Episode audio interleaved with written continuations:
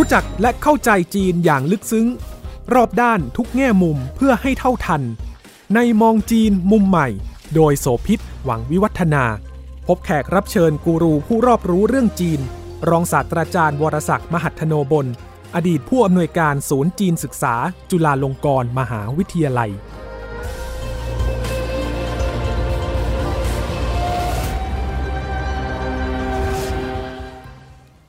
สวัสดีค่ะ ต้อนรับคุณผู้ฟังทุกท่านพบกับมองจีนมุมใหม่ทางไทย PBS Podcast นะคะ วันนี้จะชวนคุณผู้ฟังไปเจาะลึกเรื่องของฮ่องกงค่ะ เพราะว่ากลางเดือนธันวาคมที่ผ่านมา เพิ่งมีความเคลื่อนไหวที่สำคัญ ซึ่งก็จะเกี่ยวโยงกับอนาคตของฮ่องกงด้วย 19 ธันวาคมนะคะ เป็นวันเลือกตั้งสภานิติบัญญัติ ตัวประเด็นที่น่าสนใจก็คือผลของการเลือกตั้งค่ะ เพราะว่ากลายเป็นว่ามีผู้ใช้สิทธิ์ 30.2%ต่ำที่สุดในการเลือกตั้งนะคะซึ่งถ้าเทียบถอยไปก็คือปี 2000 ที่ 43.6 นะคะรอบนี้ก็ต่ำกว่านั้นอีก เป็นการเลือกตั้งที่จัดขึ้นหลังจากที่อังกฤษคืนเกาะฮ่องกงให้กับจีนค่ะ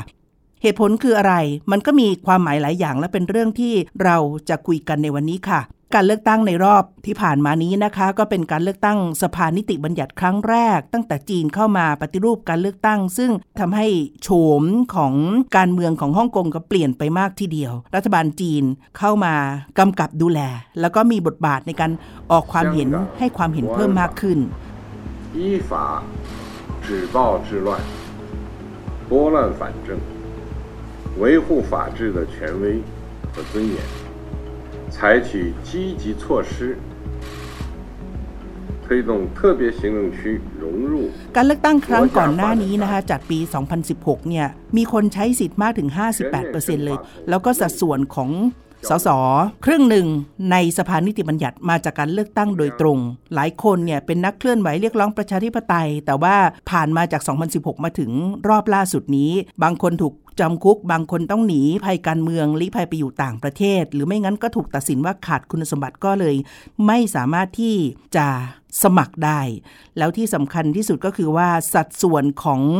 สภานิติบัญญัติฮ่องกงในรอบนี้ เปลี่ยนแปลงค่ะ 90 ที่นั่ง เหลือแค่ 20 ที่นั่งเท่านั้นที่ชาวฮ่องกงจะสามารถเลือกตั้งได้โดยตรง อีก 40 ที่นั่งเป็นของคณะกรรมการการเลือกตั้ง แล้วก็ 30 ที่นั่งที่เหลือเนี่ยมาจากกลุ่มที่เป็นตัวแทนผลประโยชน์กับภาคธุรกิจการค้าต่างๆ ซึ่ง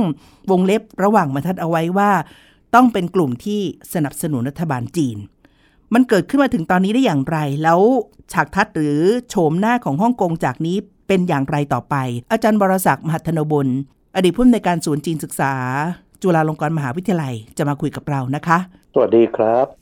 ฮ่องกงถูกจับจ้องมองอีกครั้งหนึ่งแต่ก็ถือว่า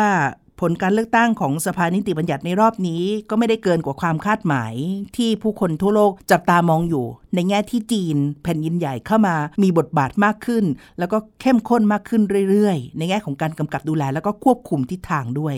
ถ้าไม่เชียร์จีน ก็ดูท่าว่าจะรุ่งในทางการเมืองในฮ่องกงยาก มันเกิดมาถึงวันนี้ที่การเลือกตั้งคนไปใช้สิทธิ์น้อยมาก แล้วก็สัดส่วนโควต้าของสสที่มาจากการเลือกตั้งโดยตรงก็เปลี่ยนแปลงไปมากเนี่ยถึงวันนี้ได้ยังไงคะอาจารย์ประเด็นหลักๆนี้เชื่อว่าท่านผู้ฟังคงได้รับทราบมาแล้ว โดยเฉพาะผู้ฟังที่มีอายุ 40 ปีขึ้นไปนะครับค่ะแต่สำหรับว่าคนคนรุ่นใหม่นั้นก็อาจจะ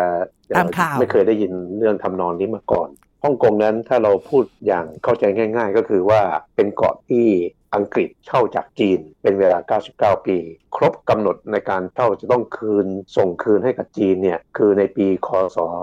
1997 หรือปีพศ 2540 ก่อนที่จะมีการส่งมอบคืนเนี่ยนะครับก็ปรากฏว่าทางจีนแผ่นดินใหญ่กับทางอังกฤษก็ได้ทำข้อตกลงกันก็คือเรียกว่าคุยกันหลายรอบกันเลยทีเดียวจนกระทั่งได้ข้อสรุปซึ่งมีสาระสำคัญอยู่เรื่องหนึ่ง นั่นก็คือว่าหลังจากที่อังกฤษส่ง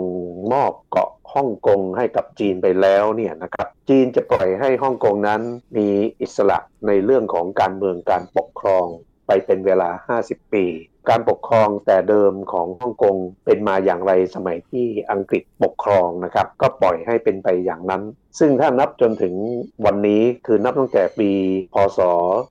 2540 จนถึงณวันนี้เนี่ยครึ่งเอ่ทางอเวลาก็ผ่านไปแล้ว 24 ปีค่ะก็ยังเหลือเวลาอีก 26 ปี นะครับทีนี้ถ้าเราเข้าใจตรงนี้แล้วเนี่ยนะครับประเด็นที่เป็นปัญหาที่เกิดขึ้นจากช่วง 10 กว่าปีที่ผ่านมาก็คือว่า แต่แรกเริ่มเดิมทีเนี่ยการเลือกตัวของผู้ว่าการเกาะฮ่องกงก็ดี หรือสสในรัฐสภาของฮ่องกงก็ดีเนี่ยก็ค่อนข้างจะมีอิสระ ถึงแม้ว่ากล่าวเฉพาะตัวของผู้ว่าการเกาะฮ่องกงนั้น จะมีนโยบายที่โน้มเอียงไปในทางเข้ากันได้กับรัฐบาลของปักกิ่งก็ตาม นะครับ แต่ก็ไม่ได้กระทบกระเทือนต่อความรู้สึกคิดทางการเมืองของชาวฮ่องกงมากนักนะครับคือชาวฮ่องกงนั้นเขาก็ยังรู้สึกว่าเขาก็ยังคงมี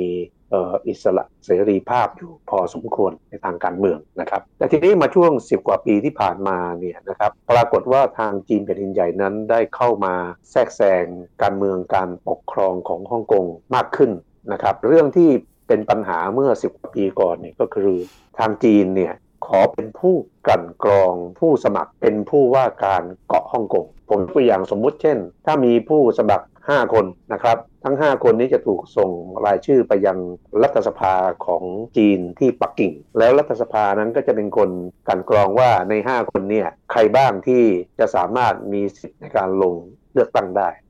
เพราะฉะนั้นแล้วเนี่ยสมมติว่าใน5คนเนี่ยมีอยู่2คนเกิดมีแนวนโยบายหรือความคิดที่ไม่ค่อยนิยมรัฐบาลปักกิ่งนะครับแต่สองคนนี้ก็จะไม่ถูกเสนอชื่อ ในการเลือกตั้งก็จะมีแค่ 3 คนปรากฏว่าตอนที่จีนเข้ามาแทรกแซงในเรื่องนี้เนี่ยก็ก่อให้เกิดการประท้วงของชาวฮ่องกงขึ้นมาในครั้งนั้น แต่ในที่สุดชาวฮ่องกงก็ทำอะไรไม่ได้ อันนี้เป็นเฉพาะเรื่องของการเลือกตัวของผู้ว่าการเกาะฮ่องกงนะครับค่ะทีนี้พอมาเมื่อไม่กี่ปีก่อนหน้านี้นะครับก็สมัยรัฐบาลจีนชุดปัจจุบันก็คือผู้นำเสียจิ้นผิงนะฮะก็ปรากฏว่าก็มีการแทรกแซงอะไรในการเมืองฮ่องกงยกระดับขึ้นมาอีกขั้นตอนหนึ่ง กฎหมายการส่งผู้ร้ายข้ามแดน ชาวฮ่องกงนั้นได้ออกมาประประท้วง แล้วกลุ่มผู้ชุมนุมประท้วงนั้นมีเป็นนับล้านคน การแทรกแซงในเรื่องนี้เนี่ยทำไมจึงเกิดปัญหาขึ้นมา คือเรื่องของเรื่องก็คือว่าการปกครองของฮ่องกงเนี่ยจะยังคงเดิมมีกฎหมายอะไรเป็นของตนเองเนี่ยเป็นเวลา 50 ปีนะครับ แต่ทีนี้ไอ้เรื่องกฎหมายส่งผู้ร้ายข้ามแดนเนี่ยมันจะเกิดปัญหากับชาวฮ่องกงขึ้นมาทันที เพราะว่าระบบกฎหมายของฮ่องกงกับของจีนแผ่นดินใหญ่นั้นไม่เหมือนกัน ผมยกตัวอย่างง่าย ๆ ว่าในฐานความผิดอันเดียวกันเนี่ยถ้าเป็นกฎหมายของฮ่องกงเนี่ยการลงโทษนั้นก็อาจจะไม่หนักหน่วงรุนแรงเท่ากับ การลงโทษโดยกฎหมายของทางจีน เพราะฉะนั้นถ้าหากว่ามีคนร้ายเข้ามา หรือใครก่อคดีอะไรขึ้นมาในเกาะฮ่องกง แล้วต่อไปนี้จะต้องส่งบุคคลคนนั้นเนี่ยผู้กระทำผิดคนนั้นไปยังจีนแผ่นดินใหญ่นะครับคนฮ่องกงก็จะรู้สึกว่าเออไม่แฮปปี้แล้ว อันนี้เนี่ยเป็นประเด็นสำคัญมากนะฮะแล้วก่อให้เกิดการคือขึ้นมาประท้วงกฎหมายฉบับนี้แล้วตอนนั้นเนี่ยกลุ่มผู้ประท้วงกลุ่มแรกก็คือพวกนักกฎหมายหรือทนายความ ซึ่งมีแค่ไม่กี่คนนะก็ก็คือสองสามพันคนเท่านั้นเอง แต่หลังจากที่สองสามพันคนนี้ประท้วงเนี่ยสองสามพันคนนี้ก็จุดประกายให้คนในฮ่องกงเนี่ยนับล้านลุกคือขึ้นมาประท้วง ประท้วงแต่ประท้วงมาเนี่ยปรากฏว่าผู้ว่าการเกาะฮ่องกงก็คือแครีแลนด์ก็ตัดสินใจยุติกฎหมายฉบับนี้ไป แต่ปรากฏว่าการชุมนุมไม่ได้ยุติตามไปด้วย มันเหมือนกับ จุดไฟติดนะครับพอจุดไฟติดคราวนี้การชุมนุมของชาวฮ่องกงก็ลามไปสู่ประเด็นอื่นๆ โดยเฉพาะประเด็นที่ต้องการอิสระมากขึ้นจากจีน ถ้าเราย้อนถอยไปดูที่มาที่ไปก็จะไปเห็นภาพของความเปลี่ยนแปลงในช่วงเปลี่ยนผ่านที่สำคัญเนี่ยค่ะ ก็คือว่าตอนอังกฤษส่งมอบฮ่องกงให้กับจีนนั้นน่ะมีข้อตกลงที่เรียกว่าเป็นกฎหมายพื้นฐาน แล้วก็ใช้หลักการที่เรียกว่า 1 ประเทศ 2 ระบบ หัวใจสำคัญคือการคุ้มครองเรื่องเสรีภาพบางอย่างของชาวฮ่องกงอย่างเช่น การชุมนุม การแสดงความคิดเห็นแล้วก็ระบบศาลที่เป็นอิสระนะคะซึ่งก็มีสิทธิ์ในเรื่องของการเลือกสมาชิกสภานิติบัญญัติที่เรียกภาษาอังกฤษว่า legislative Council ที่ชาวฮ่องกงเรียกกันว่าเลโก้ด้วยนี่นะคะ หน้าที่ที่จะสามารถบัญญัติแก้ไขกฎหมาย มีอำนาจแต่งตั้งผู้พิพากษาถอดถอนผู้ว่าการเขตเกาะฮ่องกงต่างๆ ได้พอจีนไปเปลี่ยนปับ๊บแล้วก็มีนาคมเนี่ยสภาประชาชนแห่งชาติของจีนหรือ NPC ก็ไปรับรองมติชาตินิยมปกครองฮ่องกง แล้วก็มีเงื่อนไขของการเสนอปรับลดตัวแทนฝ่ายที่สนับสนุนประชาธิปไตย ก็เลยทำให้เกิดข้อจำกัด สำหรับคนที่เป็นผู้สนับสนุนเรื่องของการให้มีเสรีภาพต่างๆ ก็เท่ากับว่าถูกตัดสิทธิ์ไปโดยปริยาย สมัยก่อนเนี้ยมีสิทธิ์เลือกถึงครึ่งหนึ่งตอนนี้ก็เหลือ 22%เท่านั้นเองแล้วก็ต้องถูกตรวจสอบด้วย มีการให้อำนาจคณะกรรมการการเลือกตั้งเพิ่มมากขึ้น อันนี้เป็นความเปลี่ยนแปลงในเชิงโครงสร้าง ซึ่งมีผลอย่างมากในการกรองคนเข้ามา เป็นตัวแทนของชาวฮ่องกง แล้วก็ต้องไฮไลท์ว่ารอบนี้เนี่ย คุณสมบัติที่ถูกตรวจสอบเข้มมากคือ ความรักชาติคำถามก็คือว่า เอ๊ะ แล้วทางกรรมการการเลือกตั้ง หรือว่าคนที่จะสกรีน โดยเฉพาะทางจีนแผ่นใหญ่เขาเอาเกณฑ์อะไรมา มาบอกว่าคนนี้รักชาติไม่รักชาติ ขออาจารย์ขยายความเนี่ยได้ไหมคะ ตอนที่มีการเลือกตั้งแบบตามปกติ บุคคลที่แสดงตนเนี่ยหรือเราเรียกกันสั้นๆว่าผู้สมัครสสก็แล้วกันนะครับเขาก็จะแสดงความคิดเห็นของเขาโดยอิสระ ก็แน่นอนละครับว่ามันก็ต้องมีคนกลุ่มหนึ่งที่เชียร์จีน อีกกลุ่มหนึ่งนั้นไม่ได้เชียร์จีนพอเกิดการชุมนุมประท้วงครั้งใหญ่เมื่อ 2 ปีก่อน ปรากฏว่ากลุ่มผู้ชุมนุมประท้วงกลับมาพูดเรื่องนี้นะครับ เรื่องระบบการปกครองหรือเรื่องการเลือกตั้งอะไรต่างๆนานานะฮะและทีนี้การชุมนุมประท้วงเนี่ยมันลามไปไปนำไปสู่ความรุนแรง มีการทำลายทรัพย์สินของสาธารณะ เช่นเผารถไฟทำลายอุปกรณ์กล้องวงจรปิดอะไรในสนามบิน การกระทำครั้งนั้นเนี่ยกลุ่มผู้ชุมนุม ซึ่งอาจจะไม่ใช่คนทั้งหมด ไม่ใช่คนฮ่องกงส่วนใหญ่ อาจจะเป็นพวกที่เราเรียกกันในบ้านเราเรียกว่าพวก hardcore ได้ได้ทำลายความศรัทธาที่มีต่อการชุมนุมลงไปมาก แล้วทำให้จีนเนี่ยเอามาเป็นข้ออ้างในการเปลี่ยนแปลงระบบการปกครอง การสนับสนุนก็เลยน้อยลงไปช่วงหนึ่งตอนที่มีความรุนแรงหนักๆตอนนั้นนะคะ แต่ว่าก็เป็นเหตุส่วนหนึ่งจากที่กลุ่มผู้ชุมนุมประท้วงถูกบีบจากหลายด้านจากฝั่งของทางการ ทีนี้ตัวเกณฑ์บอกว่าคุณสมบัติความรักชาติที่ผู้สมัครสสเนี่ยถูกกรองออกกรองออกกรองออกไปเนี่ยนะคะจริง ๆ ระบบของการเข้ามาแทรกแซงของจีนเนี่ยเขามีมาก่อนหน้านี้อยู่แล้วเนี่ยเขาทำยังไงคะอาจารย์รั ฐบาลจีนใช้โอกาสนี้เนี่ยในขณะที่ม็อบกำลังเสื่อมศรัทธานะฮะออกประกาศใช้กฎหมายความมั่นคงของฮ่องกงซึ่งประกาศใช้เมื่อปีที่แล้ว กฎหมายความมั่นคงฉบับนี้เนี่ยทำให้จีนเนี่ยสามารถเข้ามาควบคุม ระบบการเมืองหรือการปกครองของฮ่องกงได้อย่าง แทบจะเรียกได้ว่าเบ็ดเสร็จ ใครก็ตามที่เคยเป็นผู้สมัครสสที่มีแนวคิดไม่เห็นด้วยกับรัฐบาลที่ปักกิ่งนะครับ คนกลุ่มนี้เป็นส่วนหนึ่งของผู้ชุมนุมประท้วง แล้วก็ถูกจับกลุ่ม หรือถ้าไม่ถูกจับกลุ่มก็จะลี้ภัยการเมืองไปอยู่ยังต่างประเทศหรือหรือในประเทศตะวันตก โดยเฉพาะอังกฤษไปอยู่ที่นั่นกันมากนะครับ ตอนที่เกิดวิกฤตเรื่องนี้ขึ้นมาเนี่ยทางอังกฤษก็ประกาศเลยว่า ถ้าชาวฮ่องกงคนไหนที่ไม่สมัครใจจะอยู่ในฮ่องกงอีกต่อไปแล้ว อังกฤษก็ยินดีต้อนรับนะครับ ก็ก็มีชาวฮ่องกงไปมากพอสมควรก็เป็นหลักพันนะครับ มันก็เลยทำให้คนที่มีแนวคิดต่อต้านจีน ซึ่งสมัยหนึ่งเนี่ยอาจจะสามารถลงสมัครและรับเลือกตั้งเป็นสสได้นะครับ คนเหล่านี้ก็ไม่มีอีกแล้วนะครับ ฉะนั้นพอการเลือกตั้งที่ผ่านมาเมื่อกลางเดือนธันวาเนี่ยนะครับ ก็ปรากฏว่า คราวนี้เนี่ยตัวผู้สมัครก็ดี หรือรัฐบาลจีนก็ดี มันเหมือนกับก็ประสานเสียงเป็นเสียงเดียวกัน นั่นก็คือว่าถ้าเป็นข้างผู้สมัครผู้สมัครนั้นก็รู้อยู่แก่ใจเลยว่า เป็นผู้สมัครที่ไม่ต่อต้านจีน ส่วนข้างรัฐบาลจีนก็รู้ว่าผู้สมัครคนไหนที่ต่อต้านตนหรือไม่ต่อต้านตนเอ่อช่วงที่รัฐบาลจีนใช้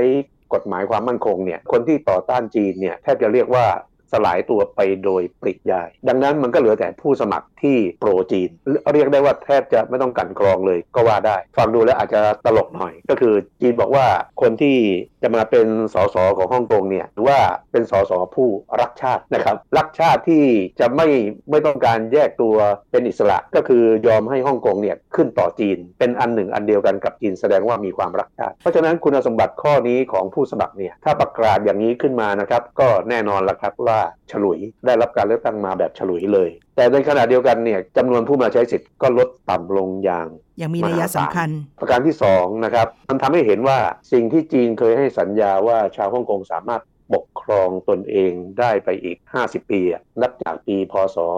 2540 ตอนนี้มันก็ไม่เป็นจริงแล้วเเวลาผ่านไป 24 ปีเนี่ยปรากฏว่าจีนได้เข้ามา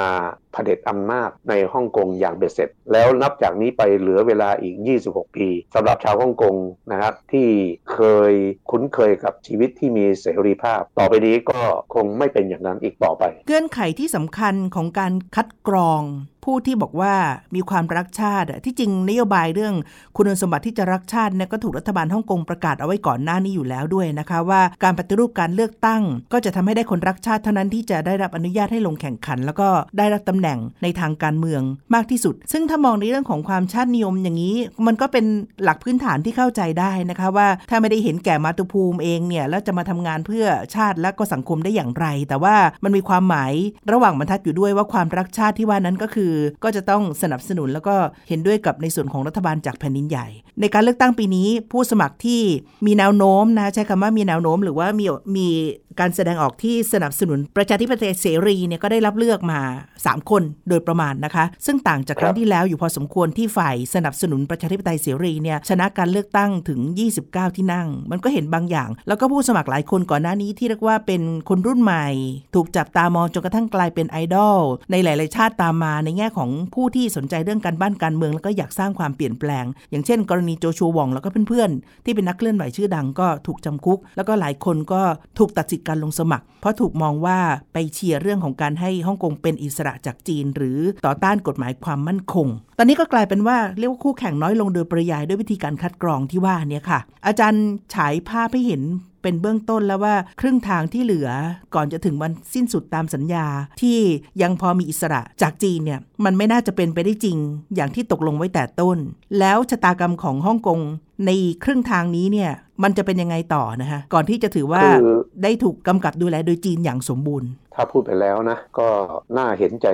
ชาวฮ่องกงอยู่ด้วยส่วนหนึ่งนะครับแต่สิ่งหนึ่งที่เราต้องทำความเข้าใจอย่างมากเลยก็คือว่าการเลือกตั้งที่เรากำลังคุยกันอยู่ตอนนี้เนี่ยตั้งแต่เลือกตั้งแบบค่อนข้างจะเสรีจนกระทั่งเดี๋ยวนี้ ก็ไม่ค่อยจะเสรีแล้วนั่นนี่นะครับ ตลอดการปกครองของอังกฤษเนี่ย นะครับที่ปกครองเกาะฮ่องกงนั้น จริง ๆ แล้วเนี่ยอังกฤษไม่ได้ให้เสรีภาพทางการเมืองแก่ชาวฮ่องกงเลยนะครับ อังกฤษเนี่ยเออมาให้เสรีภาพทางการเมืองกับคนฮ่องกงในช่วง 4-5 ปีสุดท้ายก่อนส่งมอบเกาะฮ่องกงคืนให้กับจีนถ้าเราจะเรียกว่าวิธีแบบนี้เนี่ยก็คือวิธีที่อังกฤษนั้นเขาถนัดมากก็คือวิธีที่เราเรียกว่าแบ่งแยกแล้วปกครอง ตอนนั้นเนี่ยผู้ว่าการเกาะฮ่องกงเป็นชาวอังกฤษคริสเพทเทนเขาเนี่ยเป็นคนที่เปลี่ยนระบบการ มืองของฮ่องกงจากที่ไม่เคยมีการเลือกตั้งอะไรอย่างนี้นะครับให้มีมีการเลือกตั้งแล้วปรากฏว่าก็เป็นที่พอใจของชาวฮ่องกงนะครับใน 4-5 ปีสุดท้ายก่อนที่เกาะฮ่องกงจะส่งมอบให้กับจีนนะครับเพราะฉะนั้นอันนี้เนี่ยมันเป็นจุดที่เปราะบางมาก เพราะว่าเมื่อชาวฮ่องกงไปเสพเสรีภาพทางการเมืองเข้าไปแล้วเนี่ยมันก็เป็นธรรมดาซึ่งก็ต้องมีความพอใจนะครับต่อเสรีภาพที่ได้มา เวลาผ่านมา 10 กว่าปีจนกระทั่งปัจจุบันผ่านมาอีกตอนนี้ก็ 24ปีแล้วเนี่ยชาวฮ่องกงก็เลยไม่คุ้นชินกับการปกครองของจีนและไม่ต้องการอย่างนั้น นะครับที่ผมว่าทำไมน่าเห็นใจ คือจริงๆแล้วเนี่ยพอคนเราเสพเสรีภาพไปอย่างนั้น มันก็เป็นธรรมดานะฮะที่ก็ต้องบอกว่ามันเป็นชีวิตที่น่าจะดี แต่ขณะเดียวกันคนฮ่องกงเนี่ยเขาก็รู้อยู่โดยตลอดว่าฮ่องกงนั้นเป็นของจีน ไม่ใช่ของอังกฤษอังกฤษนั้นเป็นเพียงผู้เช่าเท่านั้นเองนะครับคืออย่างไรเสียไม่ว่าคนฮ่องกงจะชอบไม่ชอบระบอบคอมมิวนิสต์ของจีนปักกิ่งในที่สุดสักวันหนึ่ง คนฮ่องกงก็ต้องกลับไปอยู่กับจีนอยู่ดีนะครับเพราะฉะนั้นเขาไม่มีทางเลือก อย่างปมสำคัญที่ผมได้บอกแล้วว่า ตอนที่มีการชุมนุมประท้วงเมื่อ 2 ปีก่อนแล้วเกิดความรุนแรงขึ้นเนี่ยตรงนี้ที่ผมคิดว่าเป็นจุดอ่อน แล้วทำให้รัฐบาลจีนเนี่ย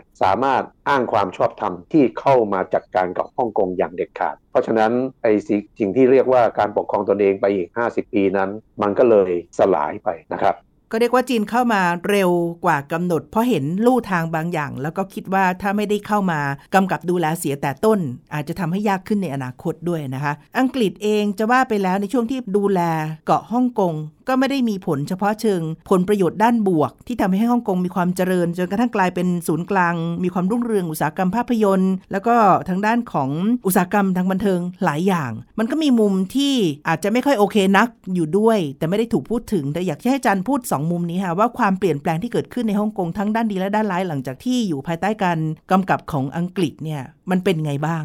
ผมคิดว่าอังกฤษเนี่ยที่ปกครองฮ่องกงก็ถ้าเราใช้ภาษาการเมืองแบบเข้าใจง่าย ๆ ก็คือปกครองโดยระบอบเผด็จการนี่แหละนะครับแต่อังกฤษก็ได้สร้างเศรษฐกิจของฮ่องกงให้มีความมั่งคั่งและมั่นคง เรื่องนี้เราต้องยอมรับนะครับเออฮ่องกงในสมัยที่อังกฤษปกครองนะครับฮ่องกงเนี่ย กลายเป็นศูนย์กลางการเงินของเอเชีย เกาะเล็กๆ ซึ่งมีประชากรอยู่ไม่กี่ล้านคน ลองคิดดูว่าเป็นศูนย์กลางการเงินของเอเชียนั้นฮ่องกงยิ่งใหญ่ขนาดไหน ไม่ธรรมดา ประการต่อมาเนี่ยก็คือว่าตลอดเวลาที่อังกฤษปกครองนะครับ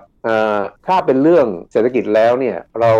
กล่าวได้เลยว่ามันเป็นเศรษฐกิจแบบเสรีนิยมคนฮ่องกงจะทำมาหากินอย่างไรเออก็เป็นไปได้อย่าง อิสระเสรี เพราะฉะนั้นไอ้ตรงนี้เนี่ยมันมีส่วนช่วยอย่างมากทำให้อุตสาหกรรมบางอย่างของฮ่องกงเนี่ยเป็นที่ยอมรับและมีชื่อเสียง และอุตสาหกรรมสองเรื่องที่ผมคิดว่าเรื่องแรกเนี่ยคนไทยรู้ดีรู้ดีนั่นคือหนังฮ่องกงใช่ค่ะใช่ติดกันงอมแงมเลยนะครับหนังฮ่องกงเนี่ยมันไม่เพียงแต่ติดกันงอมแงมใน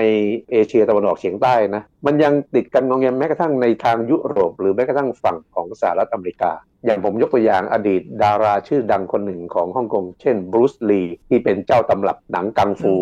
ที่เรารู้จักกัน อย่างนี้เป็นต้น อันนี้คืออุตสาหกรรมภาพยนตร์ อุตสาหกรรมอีกตัวหนึ่งนะครับฮ่องกงเนี่ยมีชื่อเสียงมากในอุตสาหกรรมของเล่นเด็กของเล่นของฮ่องกงนี้ผมเคยไปเห็นนะคุณภาพดีจริง ๆ แล้วก็มีมาตรฐานแล้วก็มีลิขสิทธิ์ทางปัญญา ผมคิดว่าถ้าใครชอบของเล่นเนี่ยซื้อมาก็คุ้มมิฉะนั้นมันไม่สร้างชื่อเสียงให้กับฮ่องกงมาจนถึงทุกวันนี้ ลักษณะนี้ก็คือการมีเสรีทางด้านเศรษฐกิจแต่ไม่มีเสรีทางด้านการเมือง ครั้นจะมีเสรีทางด้านการเมืองก็เป็นช่วง 5 ปีสุดท้ายที่อังกฤษให้ แล้วก็กลายเป็นว่าเป็นเสรีทางการเมือง ซึ่งก่อให้เกิดปัญหากับชาวฮ่องกงมาจนถึงณขณะนี้นะครับ แล้วทำให้จีนเนี่ยไม่ได้ทำตามที่ตนเองได้ตกลงหรือสัญญาเอาไว้นะว่าจะให้ปกครองตนเองไปเป็นเวลา 50 ปี แต่ตอนนี้ก็ ไม่ถึงแล้วนะครับยังไม่ถึงครึ่งทางก็เสร็จรัฐบาลปักกิ่งไปนะครับ ภาพจำในอดีตไม่ว่าจะเป็นศูนย์กลางทางการเงินของเอเชีย หรือว่าอุตสาหกรรมที่รุ่งเรืองเฟื่องฟู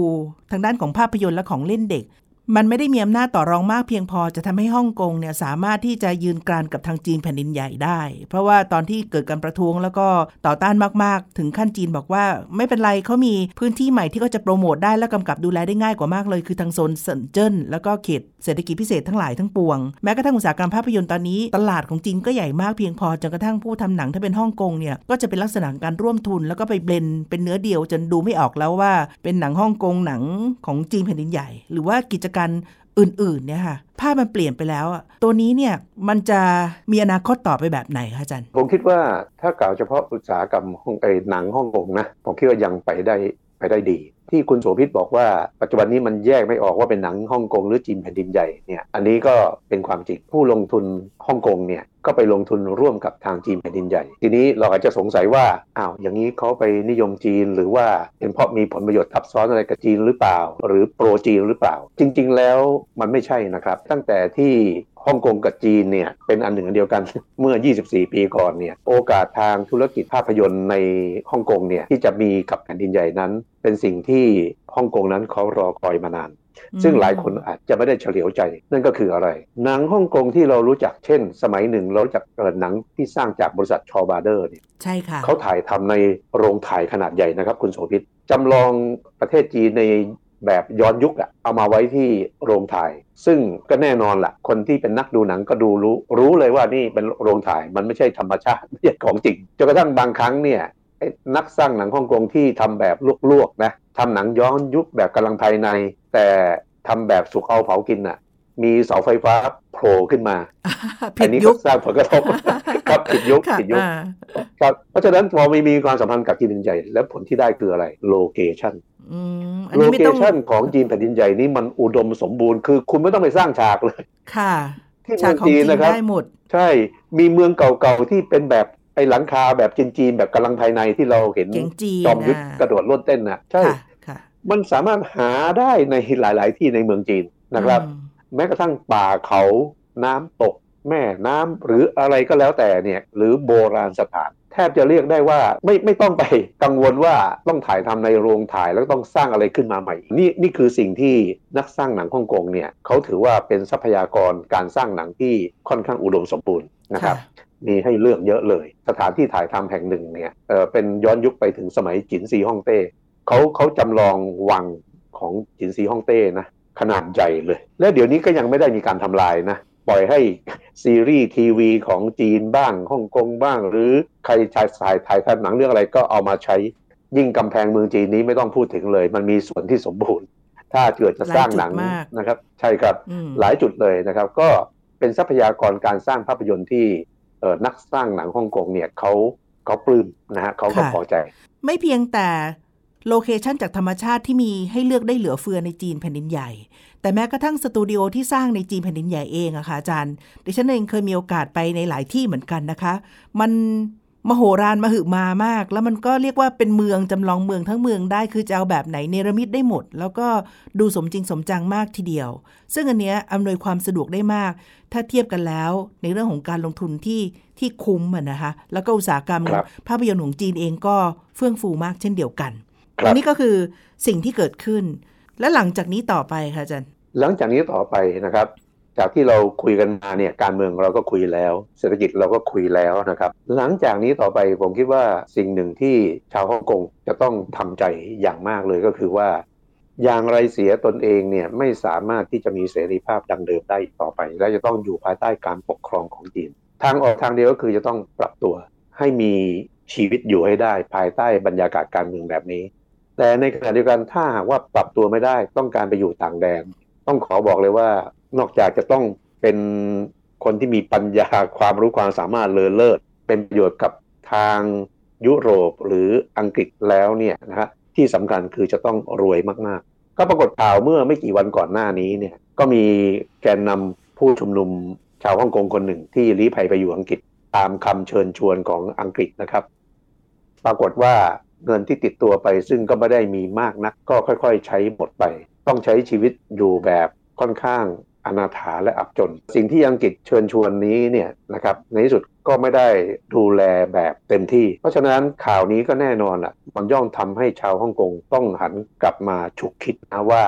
ชีวิตที่มีเสรีภาพในอังกฤษกับชีวิตที่ต้องปรับตัวอยู่ให้ได้กับการปกครองเชิงอำนาจนิยมของจีนเนี่ยเออตนเองจะเลือกเอาอย่างไหน ทีนี้ถ้าเราว่ากันโดยธรรมชาติของมนุษย์เนี่ยยิ่งเป็นคนจีนด้วยนะ เรื่องกินเรื่องใหญ่นะครับ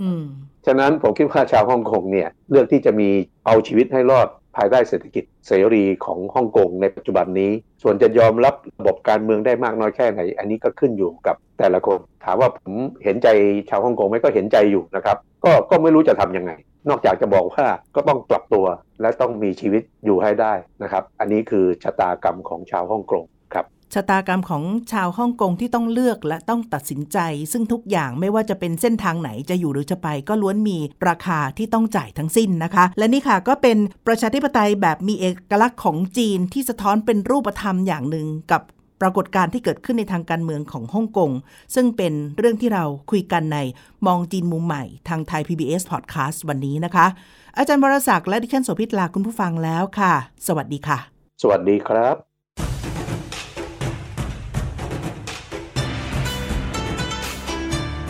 ตามฟังรายการมองจีนมุมใหม่ ได้ทางเว็บไซต์และแอปพลิเคชันไทย PBS Podcast